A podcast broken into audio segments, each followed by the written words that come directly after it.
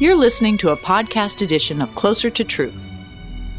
For more information about this series, visit our website, closertotruth.com.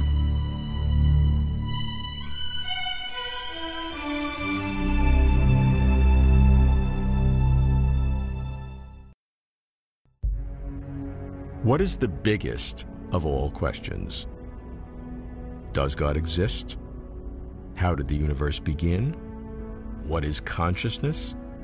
Is there life after death?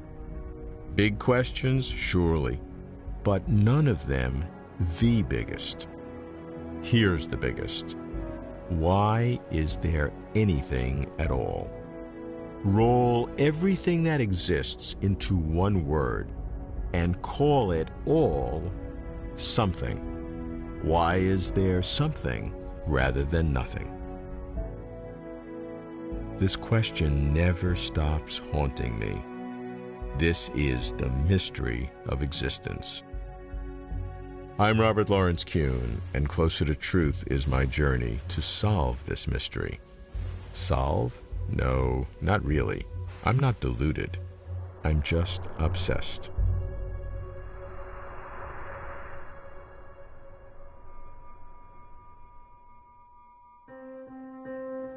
Why is there something rather than nothing? This is no ordinary question. Trust me, the more you ponder this, the more wobbly you feel. I know I teeter. So, to steady myself, I start with a physicist who explores radical questions, but who centers his explorations in science. Michio Kaku. Michio, throughout my life, I have been obsessed with the question why is there something rather than nothing? Why is there anything at all? Any laws of physics, anything whatsoever. In fact, well known philosophers said if this question doesn't totally drive you nuts, you just don't understand the question. Well, I, as a physicist, try to find meaning ultimately through equations, observations, and then after the observations and equations are done, then we can look back and see where are we going with all this. And what we see is a pattern. We see a pattern that the laws of physics seem so strange and disconnected and nutty, in fact, but they are converging, converging to a harmonious end. So the trend of unification, the trend of harmony, is something we see throughout this whole process. Then you ask the question well, what's beyond that? Is there an equation like E equals mc squared that will give us the whole shooting match? And I tend to believe the answer is yes, that there is an equation, perhaps no more than half an inch long, which will give us the entire theory of creation itself. You realize that on a sheet of paper this big, we can already write down all the known laws of physics, extending from the heart of an atom all the way out to the nature of the Big Bang and the galaxies themselves. Then the question is, well, where did that sheet of paper come from? where did that one equation come from? Right. When Einstein would work, he would say to himself in the morning, and he wrote about this in his memoirs if I'm God today, how would I create a universe? What would I start with? What principles would I need? And you can say to yourself, well, first I need an arena. First, I need a place where things to happen. Then I need stuff to make things happen. So when you start with an arena, immediately you're led to an idea that the minimal universe you can create is a universe with some kind of space and time for stuff to happen. And then you have to have stuff happening. But it didn't have to be this bizarre quantum theory, but it does have to be this bizarre quantum theory. You see, the simplest stuff that you could have is Newtonian things going around other things, Earth going around stars. That's the simplest stuff you can have but it's unstable. If I have two solar systems collide, what happens? I get mush. If I have solar systems bumping into each other, I have planets being flung out, stars colliding with stars. It's a mess. So, therefore, atoms made out of gravity are not stable. Therefore, you have to have a glue that can hold stuff together. Things have to be at more places at the same time in order to make two things stick. That's where the quantum theory comes in. So you, you have both of these uh, uh, major ways of thinking. You have the arena, space and time in, in which things happen. And then you have the kinds of laws which create the matter, the stuff, or the events to happen within that arena.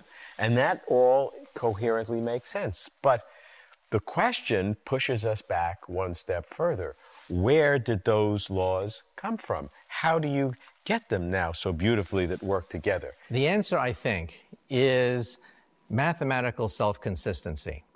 When you start to create a theory of an arena and a theory of stuff that sticks together, almost immediately you find that mathematics is unstable. Things fall apart. Things don't stick together. Newtonian atoms don't stick together. When you start to put in consistency, mathematical consistency, then you realize it could be unique. There could be only one theory where stuff sticks together and is stable and exists in an arena. So, in some sense, God is a mathematician. God is a geometer, creating only universes which are mathematically self consistent. And once you have an arena, and once you have stuff that's stable, it could be unique.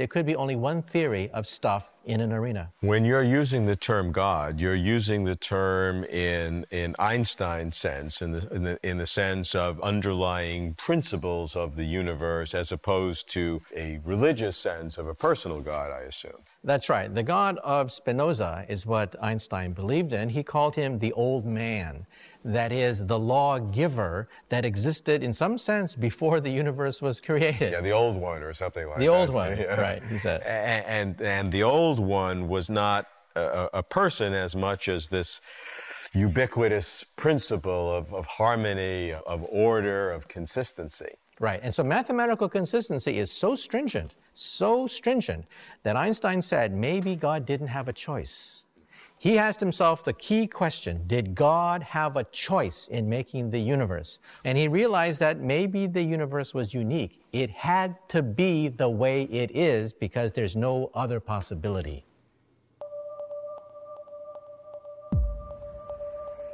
But Michio, even if there could be only one self consistent and stable universe, which many physicists now reluctantly reject, why should that universe exist rather than no universe at all? Granted, self consistency and stability are needed for the universe to exist. But do these qualities have originating, creating power to cause the universe to exist? But maybe the universe doesn't need a cause. Without invoking anything supernatural, no gods allowed, could a universe emerge from nothing? Scientists say yes, and they start with the laws of physics.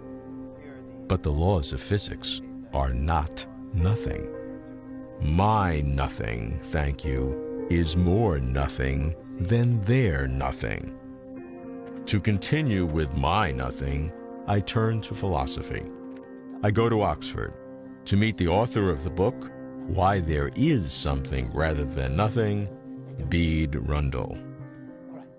When cosmologists talk about uh, the beginnings of the universe stemming, originating from nothing, they nearly always, if not always, think of nothing in the non-literal sense, where it means empty space.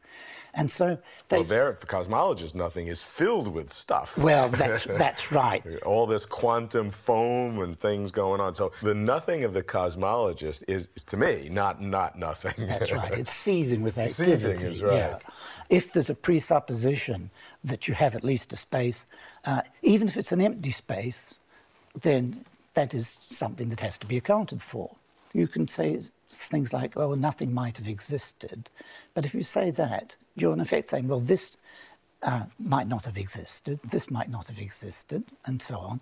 And you don't mean that. You want to say, no, not there's a thing called nothing that might have been in place of something. Here we have a problem of thinking of nothing as sort of bounding the universe in, in any sense.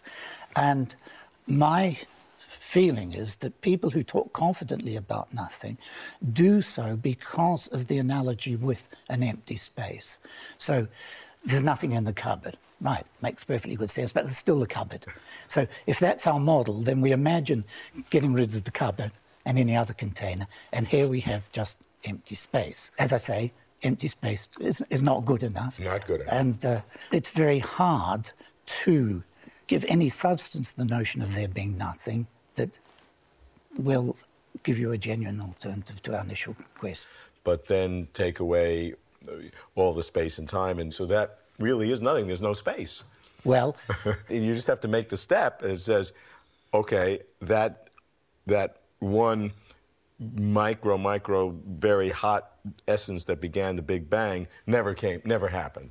And so then you really do have nothing because you don't have space. Or time. Or time. That's right. Yeah. But then can you say that you have nothing in the sense that that's an actual state of affairs that obtained at this point? And that's the thing that I I have most trouble with making sense. Because, look. Nothing makes sense. Nothing makes sense. There you go. Now, that's a good way of showing the slippery character of the word, right, isn't right, it? Right, right, right, right. You say things going out of existence, say one by one. Just like all the stars going out, you like lights, you imagine Week them. out, right. Yeah, and then we're left with nothing. That's just the culmination of this.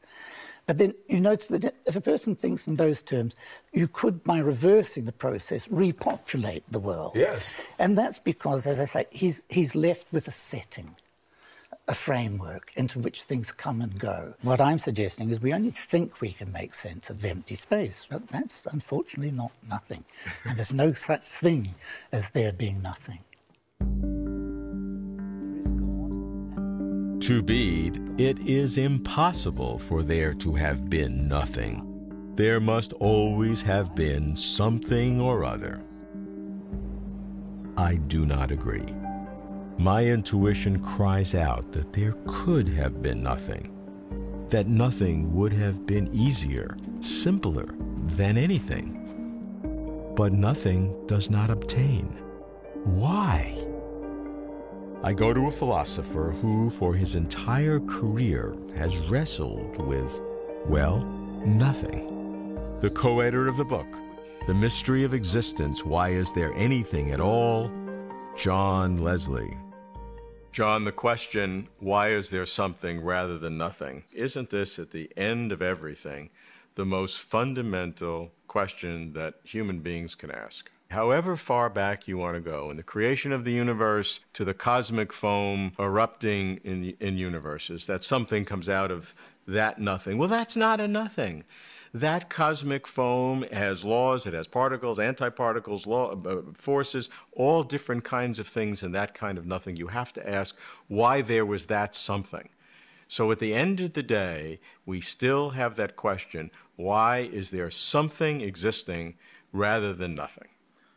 I think that's right. I don't think it would be possible to say, for example, quantum physics tells us that it's likely that a blank would uh, fluctuate into a real world, and that's your final answer because the question would be why does this quantum physics apply to reality? Because the basic question is why would that set of quantum physical laws be right? It would seem that nothing is, is simpler and, and, and should have been there rather than something.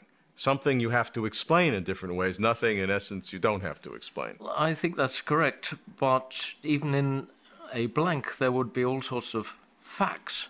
So if you try to imagine out of existence all actual things and say that's nothing, in a sense, that's right, but also you've overlooked the fact that there's an infinite richness of truths about possibilities which is bound to exist even if no actual things exist. So it's impossible to have purely nothing because you always have possibilities? You always have possibilities. You have facts about relationships between possibilities.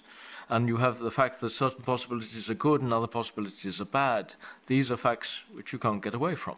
So now in our nothing, which maybe naively I thought was, was very simple, we now have truths that exist, mathematical truths, logical truths, and now an infinite series of possibilities, which, even though they are not actualized, the possibilities exist. So my nothing suddenly becomes very rich.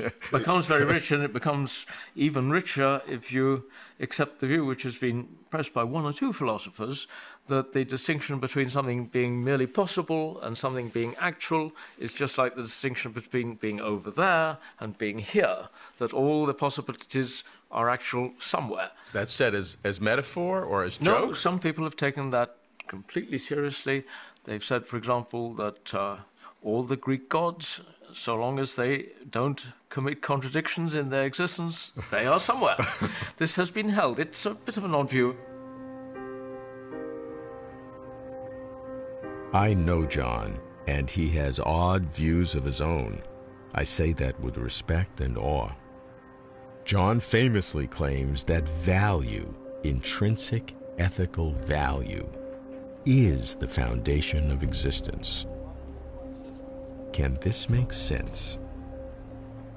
I think you can't have intrinsic value actually brought into the world. I think you can have facts about intrinsic value, which would be there in the absence of any consciousness. For example, I think if you had a complete blank, nothing at all existing, no consciousness, then it would be true in that blank that it was a very fortunate thing that a world, terrible world of suffering, in which absolutely everybody was in agonizing pain all the time, wasn't in existence. Now, that fact would be a fact about intrinsic value. That's to say that a world of this sort would have terrible negative value. And that sort of fact doesn't depend on anyone's consciousness. Sure, uh, but the typical science approach today is that the substance of reality has no is neutral on value. It's not positive, it's not negative, it just is. And it's human beings who impose their own sense of what value is as nothing intrinsic. That's ridiculous. Well, I, I, th I think that's a wrong view. I think it's um, a pitiable view. But uh, I have to bear in mind that some of my friends accept this. But I think they just haven't thought things out properly. Are they really thinking that um, it wouldn't be true until we thought about it that uh, animals suffering in forest fires before the evolution of human beings were having a terrible time, that uh, their lives could at those moments at any rate, have negative intrinsic value. But that, that has nothing to do with the structure of reality. That's just the fortunate or unfortunate circumstances that beings are in. Nothing follows from it in terms of what reality is all about. Okay, I think in one way that's quite right. It could well be that. Uh, reality was a product of chance, that the universe just happens to exist, that the universe is not interested in producing values. That's one thing. I tend to think that if they're decent people, then in their heart of hearts, they will think that it really was unfortunate in itself that the animals were suffering in the forest Look, fires. I, I, think they would say that, but uh, at the end of the day, what do you believe? At the end of the day, I believe some things are better than other things. I believe also that if you want to understand why the universe exists, you ought to take seriously Plato's notion that it exists because it's better that it exists than not, that there was an ethical requirement that a good world exists and that our world, for all its uh, bad sides, is something good. The supreme good would itself be the existence of something which was infinitely wide ranging in its consciousness which would know, among other things, the structure of our world. But in that cosmology, if you will, is which is the more fundamental? The pure consciousness or the, in your term, ethical requirement of the supreme good? Neither comes first because it's like this that what's ethically required is a good situation, and the good situation is a situation in which there's going to be consciousness. If you take my point that uh, consciousness is the only thing which in the end has any value, either positive or negative. So it's the fact that there's this possibility of having a good situation of consciousness which leads to the requirement that it should actually exist, and the requirement just wouldn't be there unless it were there, unless it were true that there's the possibility of the good of the consciousness existing. To John, the reason there is something rather than nothing is that it is good something exists. That's clever, I think. But sorry, John, that's also absurd. How could value, an ethical requirement, be a creating force which engenders something from nothing? Then, calmly, I follow John's argument that even if there were nothing, there would always be possibilities, truths of logic, mathematics, and value. I waver. John's insight is not absurd. But no, I snap back. Value just cannot cause existence. I recall what Richard Swinburne, the eminent philosopher of religion, told me. I think uh, a lot of philosophers, particularly a number of recent philosophers, have given uh, a status to these things that they don't really have, as it were. there are philosophers who've said, well, as well as our world, there's really a possible world which is almost a real world, somewhere else in which things happen. Not so. Principles of logic are, in my view, uh, rules for which human sentences make sense. They are not eternal truths, and therefore, talk of possible worlds is just talk about which combinations of sentences are consistent with each other. So they're all truths about human language, they don't exist apart from humans. As for nothing, some claim that the idea itself is not legitimate that even to ask the question is already a mistake. And although I sense I will reject this conclusion, I know I must consider the arguments. So I go to Berkeley to meet Hubert Dreyfus, a scholar of the German philosopher Martin Heidegger.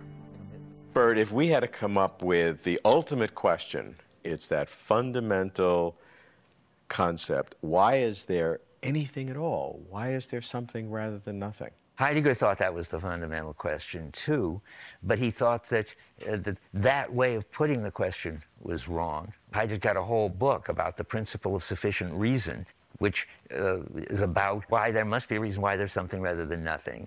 And he consider, and he says it's it's part of metaphysics. It's a wrong-headed question. You can't ask that question expecting a kind of rational answer to it. What Heidegger's thinking is that we're always already in it, the, the meaning, the universe, the world, things that, that are. And it's only from within it that we can deal with it and so forth. Instead of getting an answer, you sort of switch the position. And instead of looking like a philosopher and a metaphysician, standing outside and looking at being and saying, well, why is there being rather than nothing? You see that you could never be in that position. And then you can have a kind of mystical awe in there being something rather than nothing, a feeling somehow about it that Heidegger seems to have, but you can't ask this kind of traditional philosophical Because I question. feel I feel that emotion about that question. Well, and Heidegger does too. He thinks that that's So that's legitimate. Yeah, what, what poets and, and, and painters sense this question And the core reason we can't make progress is because we're in it and we can't get out of it to look at it as a third person. That's right. That would be the philosophical mistake. Philosophers have always thought that they could be, as Plato put it, friends of God, standing on the outside looking in. But if you don't do that, then you have Heidegger.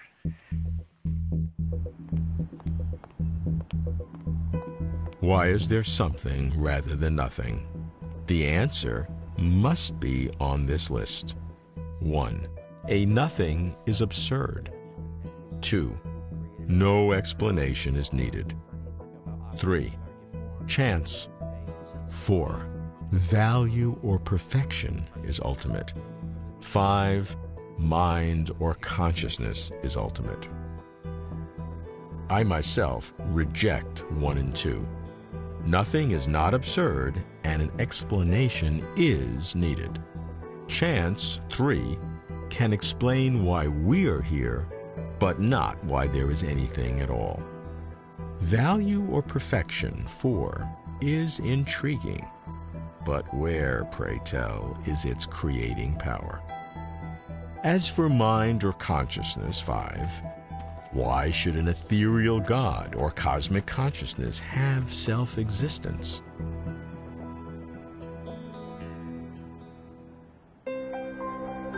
Here's my take.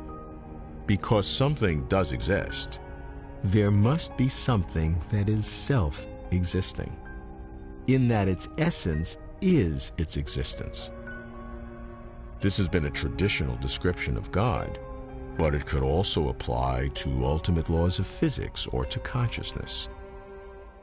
If it were possible to know this self existing substance as it really is, our astonishment, I suspect, would not be that it is self existing, but rather that it could generate stuff, us, that is not self existing.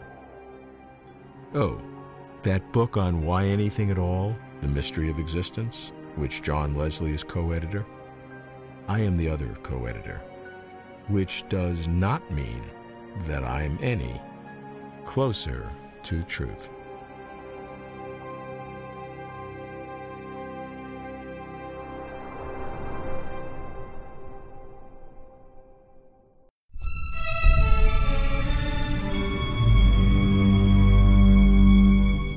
To watch complete conversations with over 100 of the world's leading thinkers on cosmos, consciousness, and meaning, visit our website, closertotruth.com.